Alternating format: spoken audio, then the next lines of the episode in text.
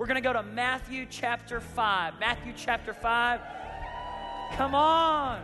We get excited about the Word of God. We think it's better than E S P N, C N N, Fox News. We think it's better than the newspaper. We think it's better than any book you read, any self-help book you bought. We think the Word of God has the power to change your life, to give you joy, peace, comfort.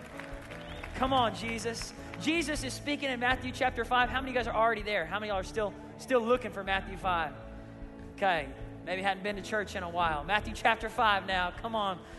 No, uh, this is this is a message that Jesus was giving to believers. He he had disciples around him. He had people who were hungry for the Word of God, and he was teaching them how to live a blessed life. How many of y'all want to be blessed? Jesus has a recipe for the blessed life, and he calls it the Beatitudes, because the blessed life starts with a blessed attitude. If you want to be blessed, you got to choose to have a blessed attitude. So he starts off verse one. He sees uh, the crowd. He has compassion on them. He gets to verse three, and he says, blessed, blessed, blessed are the poor in spirit, for theirs is the kingdom of heaven. Blessed are those who mourn, for they will be comforted. Blessed are the meek, for they will inherit the earth. Any meek people in the house? You don't have to be weak to be meek. Meek is humility. It's, in fact, it takes more strength to be meek than it does to be mean. Come on now. Verse six, blessed are those who hunger and thirst for righteousness, for they will be filled. Blessed are the merciful, for they will obtain mercy. He says, blessed are the pure in heart, for they will see God. And then we're going to end on this one. Blessed are the peacemakers. I know we got peacemakers in the house today. They will be called the sons and daughters of God. Come on, Jesus. We got a great message for you today. God wants to speak to you. We're going to say a victory confession on the count of three. If you're new to Victory, we invite you to say this with us. It's just a declaration to say, God, speak to me. Lord, I didn't come to church on accident. I came here on purpose, for a purpose. So let's say this together on the count of three. One, two, three. I'm here on purpose because I have a purpose. My heart is open. My mind is ready to receive because God is not finished with me yet. My best days are right in front of me, and I have victory in my life because Jesus lives in me. Lord, I thank you for victory. God, we thank you for grace. Lord, I want you to speak to us today. Push aside all distractions. Holy Spirit, move today. Different than you have in any other service. Lord, you save the best for last. God, I thank you. This eleven a.m. service, we are hungry for your word. Lord, I thank you that today we're going to leave with just a greater uh, light, lighter load on our back and a greater sense of hope, of peace. Lord, that we walk the blessed life. God, that you continue to just draw us closer to you. In Jesus' name, everybody said, amen. Amen. Give someone a high five. Say, let it go. Let it go. That's the title of the message this morning. Let it go. If you want mercy to flow, you got to let it go. If you want forgiveness to flow, you got to learn to let it go. If you want grace to flow, you got to learn to let it go. You know, in every relationship, there's always room for offense. There is temptation to get offended. Anyone been tempted to get offended in the last week? How about this morning while you were driving to church? Somebody almost ran you over in the parking lot. You can see them across the row. You are tempted to get offended. How many have been tempted to get offended in the last month? About all, I would say one hundred percent of us have probably been tempted to get offended sometime in the last thirty days. But did you know that when we hold on to offense, we actually block the blessing that God has for our lives? Jesus said, blessed are the merciful.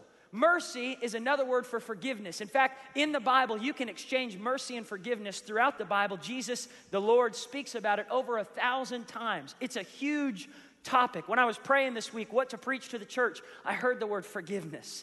Forgiveness. It's one of the most important topics in the Bible. God talks about forgiveness more than almost everything else in the Bible. In fact, the three most powerful words outside of I love you are I forgive you. Let's say it together. I forgive you. Anybody had to practice forgiveness in the last week? Yeah, all of us have. You know, I was thinking about how um, right after uh, high school, I went to go work in a camp out, out in Maryland, and I was there for about three months. And when I first went out there, my first week, I was being interviewed for a job at, at the camp for what I was going to do, and I walked into this man's office. He began to interview me, and he said, where are you from? I said, Tulsa, Oklahoma. He goes, oh, my gosh. Let me tell you something about Tulsa, Oklahoma. And I said, okay. He didn't really look at my resume, wasn't really looking at my name or where I was from, all that stuff. He said, listen, there's this church in Tulsa, Oklahoma. You know where this is going. He says, man, I, I lived in Tulsa for about a year. Oh, that church, man, they offended me. What church was it? Victory Christian Center. I said, um, what, what happened? You know that pastor Billy Joe and Sharon Doherty? All of a sudden, like, my blood starts pumping really fast. I'm like, what's he about to say about my mama? You you don't talk about my mama. I will jump. Oh, I will cut you if you talk about my mama. Security, come on now. I'm about to go, like, intense. I'm about to go Paul when he was Saul on this guy. Come on now. I was about to go back, but I uh, I was sitting there, and he begins to just spew out this poison. He he was offended by something that had happened. Literally, this he, we were talking, this was in two thousand five. He was dating back the moment that he got offended in nineteen ninety-one. For fourteen years, he had been carrying this offense towards my mom and dad. And, and what's funny is, the offense that he mentioned, it was nothing that they did personally. It was something he latched hold of. You know, offense in the Bible is talked about a lot. In fact, Jesus said, if you're breathing, you will uh, be tempted to get offended. Luke seventeen, verse one says, offenses will come. You can count on it. When you get saved, you're going to have still more opportunity to get offended.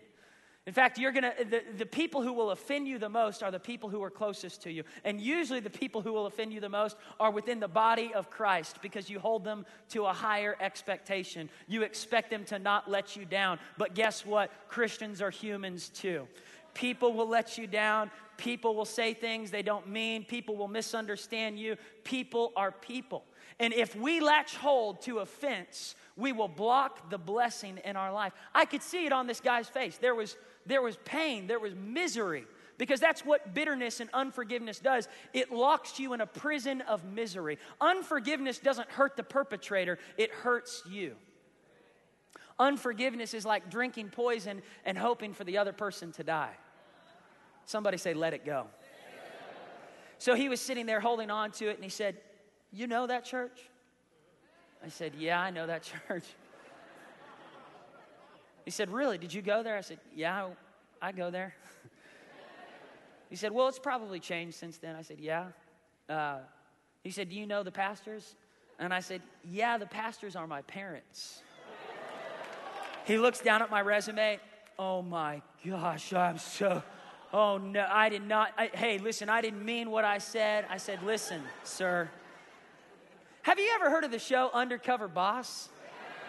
I wonder if If, if God did an undercover God on you and sat you down and asked you what you thought about your coworkers, asked you what you thought about your family members, asked you what you thought about uh, your church friends. I wonder what you would say if you didn't know that God was listening. I wonder what kind of offense you've been holding on to that today God wants to uncover and uproot from your life so he can bless you. God wants to bless you. He wants you to have an abundant life. He doesn't want you to have a partially blessed life. He wants you to get the full blessing. Jesus said, I've come to give you life and life more abundantly. I I don't want to miss out on the abundant life because I'm offended at somebody else.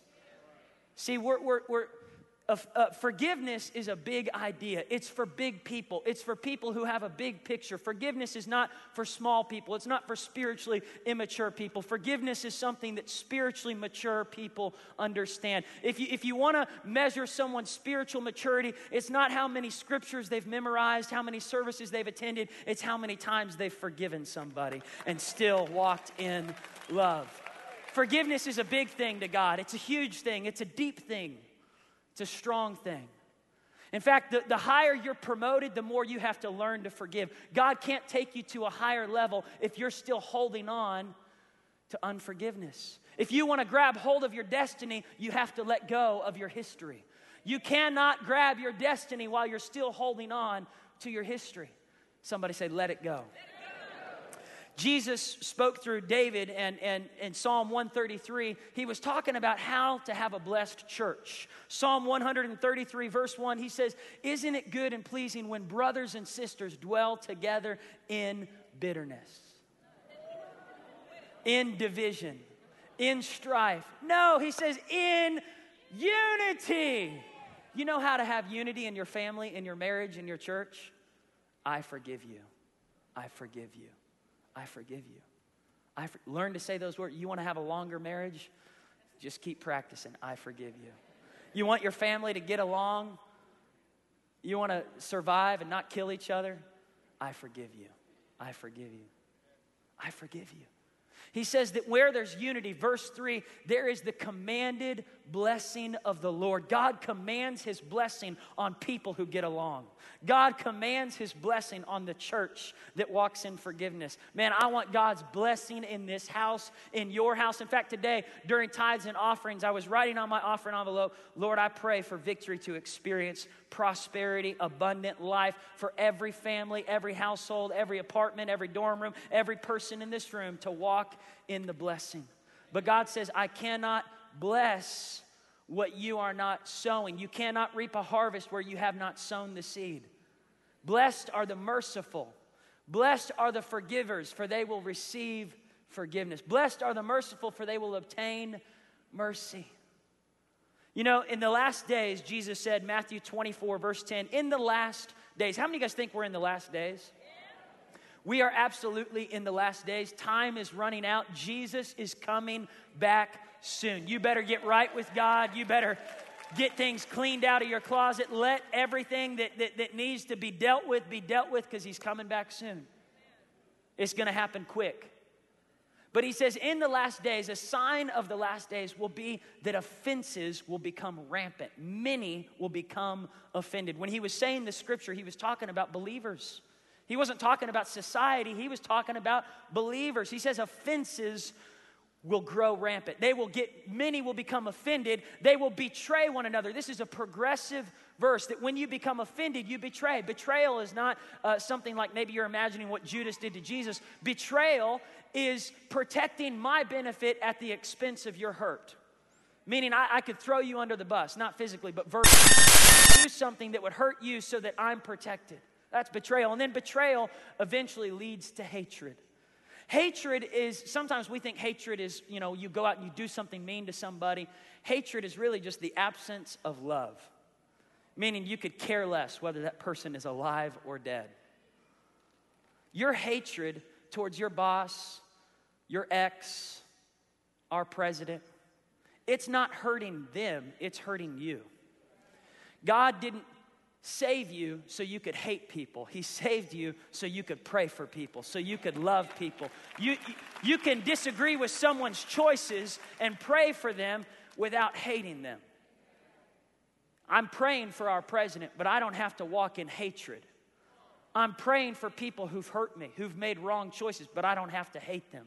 Why? Because hatred doesn't even do anything to them. It does something even worse to me. Hatred destroys you from the inside out. Unforgiveness, it destroys you. God gave me five words of what the devil's going to do in the last days towards believers. Five words. The devil's goal, the enemy's goal is to distract you, then deceive you, then divide you so he can dethrone you and diminish you. He distracts you with offense. Offense is a distraction from the bigger thing. I heard a story. This last week I was I was praying, I heard this story about this family. They were inside their house. They had gotten into an argument. It was a husband and wife, and their parents were there. And so they were kind of get, just getting into this petty argument. It was something not that big of a deal, but they were consumed by the argument. They didn't notice that their little toddler, who was one and a half years old, had somehow gotten out the back screen door and walked towards the swimming pool and fell into the pool. The story ends good, so hang in there with me. The family was in an argument for five minutes, arguing before they noticed their toddler was missing. They began to frantically search in the house. One of them walked into the backyard and saw the toddler at the bottom of the pool. He had turned blue. He had sank to the bottom, and so the, the person jumped into the pool, pulled him out, began to perform C P R. Praise God, that toddler lived. He lived. Thank you, Jesus. He lived. As they were processing what happened, they, they said, this wouldn't have happened if we had not gotten distracted in that argument. Here's what the devil does. He distracts us by something petty while he's doing something huge over here. The devil likes to distract the church to be in fights with each other while he changes the definition of marriage, while he brings ISIS into the country, while pa- Planned Parenthood is selling fetus tissues, while, while we've got uh, uh, Iran nuclear deals being made, and the church is angry at each other during the last days that we're missing a massive war that we're supposed to be praying about, a massive, something way bigger than the offense that you're all upset about. The devil distracts you, and listen, the offense, the distraction of offense is the breeding ground for deception. When you get offended, you are so susceptible to being deceived. And you know the thing about deception? It's deceptive. You don't really know that you're deceived. You think you've got the right. I've got the right to be offended. Paul said, I have the right to anything, but not everything is beneficial for me. You might have the right to be offended, to be angry at that person, but is it really carrying you towards your destiny? Remember, you cannot embrace your destiny while you're holding on to your history. You've got to let it go. He distracts with offense and he deceives so that he can divide. The devil wants to divide and conquer because a house divided cannot stand. But a church that's united is unstoppable against the enemy. The devil cannot stop a church that's united, a church that says, I don't care what you do to me, I forgive you. I forgive you. I forgive you. And then when he divides, he dethrones and he diminishes. I saw this vision of the enemy playing tug of war with the church. It was like the devil and all of his demons. They were holding the rope and they were pulling it. And the church was over here on this side. And we had one hand on the rope, each of us. And the other hand like this had a brother or sister. I'm not pointing at anyone. I'll point up here, okay. We were pointing. We were angry at each other while the enemy is pulling us. And we're fighting with each other. And what? We're being dragged away. We're losing because we're fighting the wrong battle. We're caught up in offense, and so we don't have the strength to fight the real war that's going on outside of the church. We've got to be united in here so that we can defeat the enemy out there. We've got to be united in our marriages, in our house, with our loved ones, with other believers. Jesus says, don't be deceived by offense. Don't latch hold of it. Blessed are the merciful, for they will be shown mercy. Offense, it blinds you. It's like putting a handkerchief over your eyes. You can't really see where you're going, what you're doing. Offense blinds you. And the only way to take off the blinders is to let go of the offense. There was a pastor who wrote a book about end times. It was a prophetic vision, and he saw the, the, the enemies of hell coming against the church. He said, I saw the, the darkness, the most wicked enemy. They were coming against the church. And he said, I, the enemy was riding on something. At first, I thought it was horses. And then as it got closer, I realized it was the demons were riding on the backs of offended believers. See, the enemy may not have to use an outside force to take America down if we're biting and devouring each other.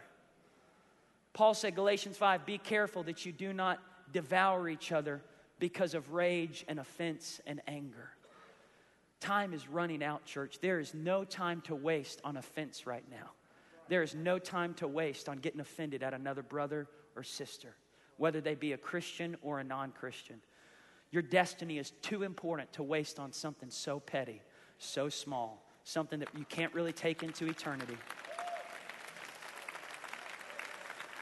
You might be sitting here today and you say, Paul, how, how many times do I have to let it go? How many times do I have to forgive somebody? I'm glad you asked. Peter asked Jesus the same question. In Matthew eighteen, verse twenty-one, he said, Jesus, how many times do I have to forgive my pastor? How many times do I have to forgive the ushers, the greeters, my sister, my brother, my parents? How many times do I have to forgive those who've hurt me? Can I get away with just seven, and then after seven, I can kill them? You know, or do something. Can I just hold the offense? Jesus says, no, no, no, not seven times. But I tell you in verse twenty-two, seventy times seven, four hundred ninety times. Luke's gospel says daily. seventy times seven a day, which means you would have to offend me four hundred ninety times a day, and I'd still have to forgive you. I'd still have to let it go. Someone say, let it go. Jesus, what was what was Jesus really saying? He was saying, as soon as the offense comes, let it go. Because unforgiveness, it, it stops you more than it stops them. The offense that you're holding on to, it's blocking your blessing. If you want, Jesus was telling Peter, Peter, I have big plans for you. I'm going to use you. You're going to be the premier for the church. You're going to preach a message that's going to start the church. But Peter, I cannot use you if you're all tied up in offense. I cannot promote you if you're not able to forgive at a higher level. The higher you're promoted, the more you've got to forgive. Big people forgive. Small people hold on to petty offenses. Jesus said, I want you to go to the next level. Keys, I want you to come up.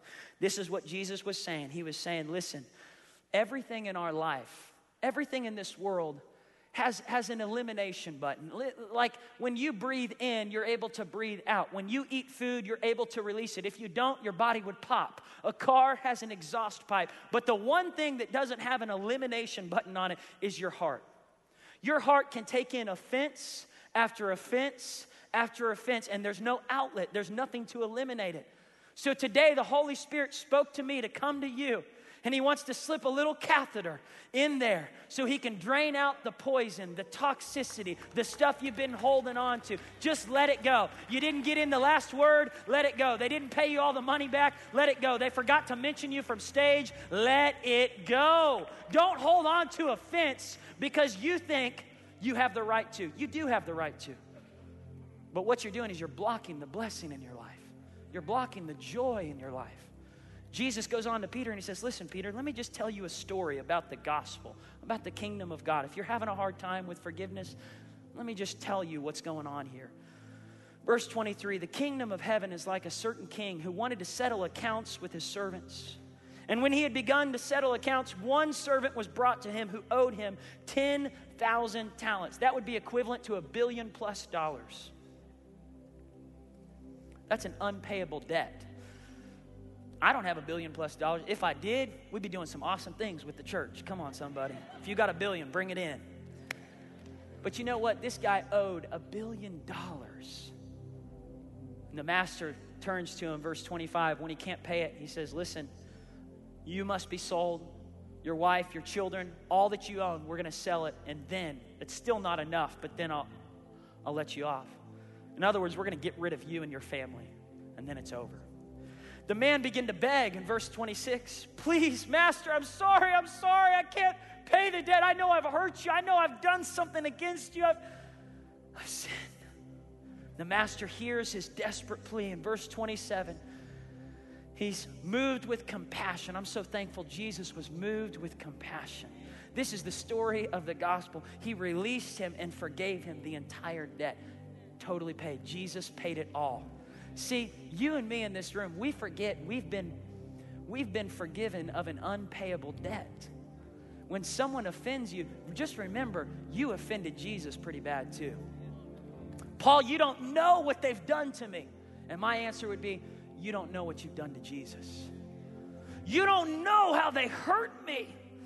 They abused me. They fired me from the company. They didn't even give me a chance to, to try and prove myself. They let me go. They walked out on me.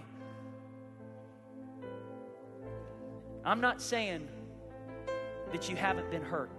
Forgiveness doesn't say that what the person did to you is okay. Forgiveness just says, I'm too big to allow you to incarcerate me by something you did in my past. I've got too big of a destiny to stay in the prison of bitterness and unforgiveness. I, I cannot drink that poison any longer. I'm too big to do, I'm too...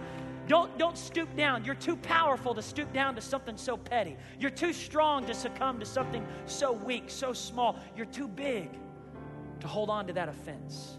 God says, I, I've got a calling on your life. Let it go. Let it go. To, to not forgive someone is to forget what Jesus has forgiven you of. What happens is this man realizes he's been forgiven. He's set free.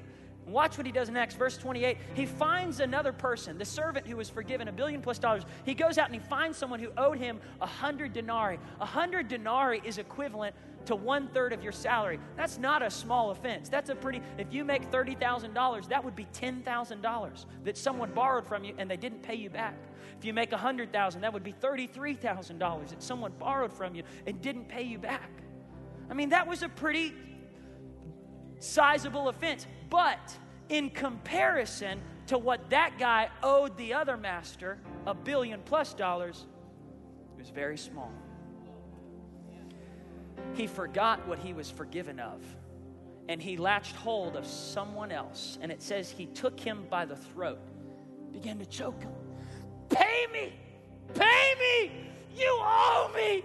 You stole years from my life! Unforgiveness chokes the life out of you. You think that somehow by holding that grudge, you're choking the life out of them, but in reality, it's choking the life out of you. The longevity of your life is connected to your ability to forgive. You want to live longer? Forgive more. You want to live, you want your marriage to last longer? Forgive more. You want your relationship with your daughter? You could win the argument but lose the daughter. Paul, she stole from me. They stole from me. They hurt me. I know. I'm not saying that what they did is okay. It's terrible. It's wrong. But for you to hold on to it is hurting your destiny. Let it go. Someone here is carrying a, a deep hatred towards your parent. Maybe your mom, maybe your dad. Maybe they've already died, but you're still holding on to the grudge. It's time to let it go. Here's what happens when we carry an offense. We start taking this luggage, what my past employer did to me, what my dad did to me, the church did that to me. Okay, I'm ready to go to heaven. Let's go. Take me, Jesus. I'm good. I better not see my sister up there. Better not see my pastor up there. Hope I don't see the other church up there. I'm ready to go. Let's go higher. I, I can't go. Offense weighs you down. You know the difference between an eagle and a chicken? A chicken stays on the ground. An eagle soars way up high. A chicken eats whatever is in front of it. It eats at the sight of his vision. A chicken will eat all kinds of junk. Anyone that's a farmer that's raised chickens, you know, those chickens, they'll just eat junk all around them, picking up all kinds of offense. He offended me. The church offended me. I can't believe I'm going to write a letter. They offended me so bad. Just grabbing it, just grabbing it, grabbing it, grabbing it, grabbing it.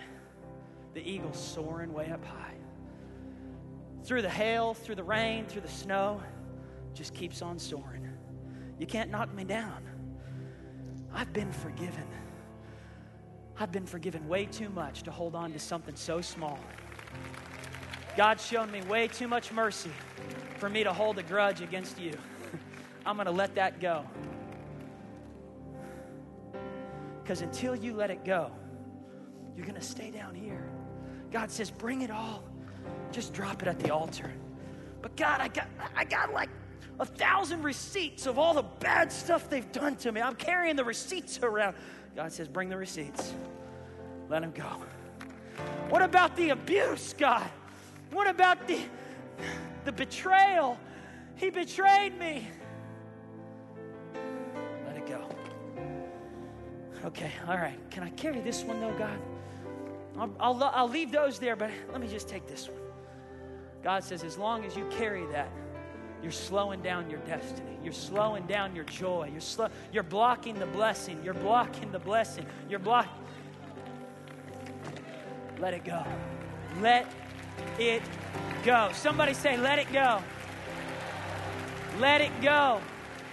You didn't get in the last word. Let it go. They didn't pay you all the money. Let it go. Paul, doesn't that say that I'm letting them get away with how they treated me? No, It's saying you're no longer going to stay in prison to the bitterness of the past. You can't embrace your destiny while you're holding on to your history. You got to let it go. When Paul the Apostle was on an island and he was ministering to some people. In fact, he was he was in prison. He was on a ship. He was going to share the gospel, and he had been in prison for sharing the gospel, and they landed on this island. He had been through a lot of pain, a lot of tough things. People had hurt him. He's standing around this bonfire in Acts twenty-eight, and as he's standing around the bonfire, this snake, a viper, jumps out of the fire, latches hold of his arm. Now, Paul doesn't wait thirty minutes to shake it off. He doesn't wait a year to shake it off. As soon as it latches hold, shakes it off. The other thing that Paul doesn't do, right after the snake bit him, Paul didn't start a campaign against the snake. He didn't say, I'm really angry at that bonfire. I'm going to start another bonfire over here. I, I don't like the people on that island. I'm going to another island over here. No, in fact, it says Paul stayed right where the snake bit him. What? He stayed in the same place where a snake bit him? Why wouldn't he leave? Why wouldn't he start another church, go somewhere else, divide everybody up, bring some people on his team to go against the snake? Because Paul knew this. No matter how long he stands around yelling at the snake, angry at the snake, not forgiving the snake, he's going to miss the destiny that God had for him on that island. God has a destiny for you in this church, in this marriage, in this family. You can yell at the snake all day, but it's not going to help you. You can stay angry at the snake all day. Or you could choose to let it go. Because God says, I've got too much big stuff for you, for you to stand around campaigning against the snake. Just let it go. If I've offended you as the pastor of this church, I am sorry. I ask for your forgiveness. You say, well, Paul, it's not really you. It's the other people. If they've offended you, let me, let me apologize for them. We're sorry. Let it go. If someone in your family has hurt you, say, well, Paul, I'm not going to forgive them until they come and apologize to me. Don't put your life on hold and give the power to somebody else for you to have peace. It's time for you to have your peace and your joy back. Don't wait till they come to you. Let it go. Drop it off. Get rid of it. I'm thankful for my parents setting an example for me of always walking in forgiveness. You know, you learn the behavior of how you handle offenses. How you handle offenses will determine the next thirty years of your life. You can't avoid offenses. They're going to come at you. Jesus said, as long as you're breathing, you'll be tempted to be offended. When you walk out of church today, you'll be tempted. Some of you might already be tempted to be offended by my sermon about not getting offended right now. That's how the devil works. You know, the devil shows up to church every week, hanging around in the parking lot, just trying to get you offended. Out in the lobby, trying to get you offended. At your workplace. Because the enemy knows it's the bait of Satan. He sets the bait out. Someone, latch hold of this. Come on, come on, come on, come on. Let me get you turning against each other. Because if I can get you to turn against each other, you'll forget the bigger war that's going on outside the walls. Let it go. I'm almost done. My dad, one Sunday morning, was preaching on forgiveness. And at the altar call, a man came down and punched him in the face.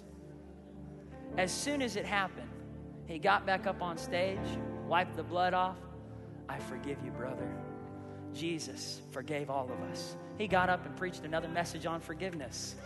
As soon as it happens, shake it off. Let it go. Why? Because you need to live longer. You need to have a greater blessing on your life.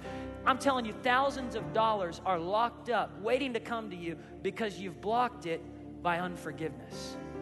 Blessings, relationships, restoration, reconciliation in your family. It's waiting to come to you, but it's blocked because of the lack of mercy in your life.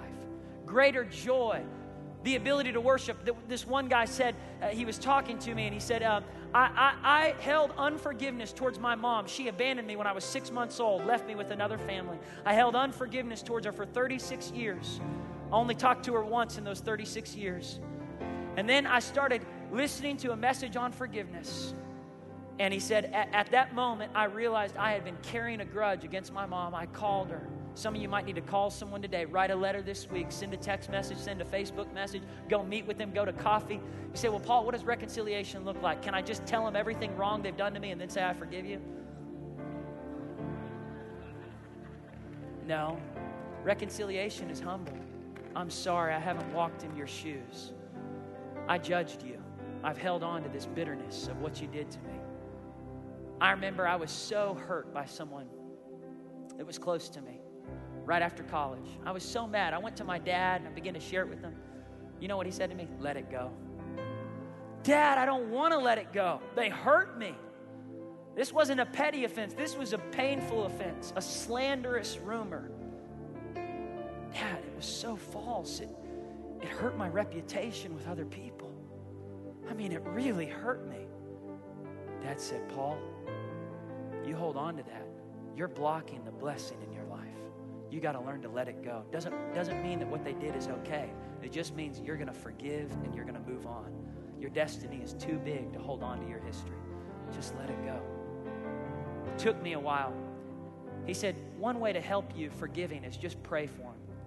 I started praying that they would get in an accident. I started praying that the revenge of God would be taken out on. I was, I was praying carnal prayers. I'm sorry. I just have to be honest with you. If I told you I immediately prayed positive prayers, it's not true. I prayed some negative prayers. God said, Paul, you need to change your prayers because what you're praying is going to come back on you. I said, okay, God, I'm sorry. I started praying, Lord, protect them. Lord, bless them. God, cause whatever their hand touches to prosper.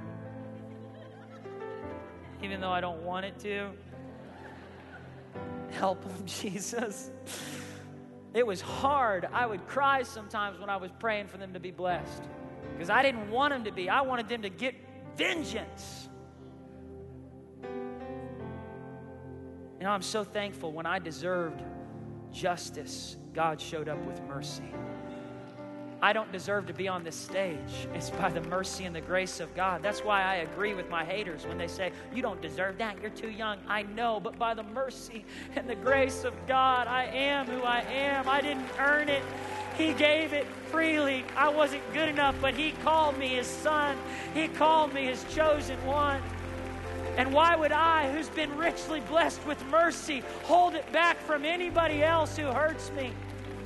And I began to pray, and as I began to pray, God healed my heart. And then God said, I want you to go and talk to that person. I want you to experience reconciliation. I want you to carry your suitcases and all your receipts of what they've done to you and let it go. And so I said, okay, God, I'm going to tell them everything they did to me, and then I'm going to say, I forgive you. God said, no, you go in humility. You apologize to them. And that was hard. I'm closing my eyes because I'm trying to just remember the situation. It was so painful. I went and I said, I'm sorry. I have not walked in your shoes. And I don't know how it feels to be you. And I've judged you and I've been bitter. I've been angry. I don't know what your dad did to you. I don't know what's happened. But I've been the one who's been in pain. I've been in misery because of my unforgiveness. That person opened up and said, no, I'm sorry. As soon as I came in humility, their apology came back. That's what God does. Today, that relationship is restored. We can smile. We can laugh. We can watch a movie together. I couldn't have done that. But see, God has done a work. God wants to do a work in your life today. And maybe that person's gone. Maybe you won't be able to have the same friendship, but you still need to let go of whatever they've done to you. You still need to, fr- I want you to stand up on your feet all over this room. Today, God is saying, let it go. God said, I can hold accountable all the... Your salvation, when you receive Jesus, is secure. But when you hold on to an offense, God holds you accountable to that. God said, before you go to pray, forgive the brother or sister who's offended you. God said to husbands in the room, if you've mistreated your wife, if you've gotten in an offense, an argument with your spouse, you forgive them or else I can't hear your prayers. That is scriptural. You say, so God's not going to answer my prayers if I'm offended at people. You block the blessing when you hold on to offense. It's not that God's not merciful enough. It's just that he, he's given you so much mercy. He's counting on you to share it with the people who've hurt you. I thank God that the man who was offended at my family at that camp in Maryland. By the end of the summer, he came to me in tears and he said, Paul, this summer, watching you and seeing how you have walked this summer and you've continued to love me even though I said what I said about your parents, he said, it's done something in my heart. He said, I realized I judged your parents, I judged your church, I was in the wrong, and I, I repent. I forgive what's been done to me. God did a work in his heart. That man's a different man. You can't operate at the husband you're called to be while you're holding on to offense. You can't operate at the mother you're called to be while you're holding on to offense. People haven't seen the full you yet. After today, someone's about to experience a whole better husband. Someone's about to experience a better mama. Someone's about to experience a better grandmama, because today you're saying, life's too short. Time's running out. I can't hold on to offense any longer. I'm dropping off the suitcases today. I'm going to love my daughter. I'm going to love my mama. I'm going to love my husband. I'm going to love my wife. I'm going to stop being grumpy old me, sassy old me, walking out and avoiding every conflict. I choose to forgive.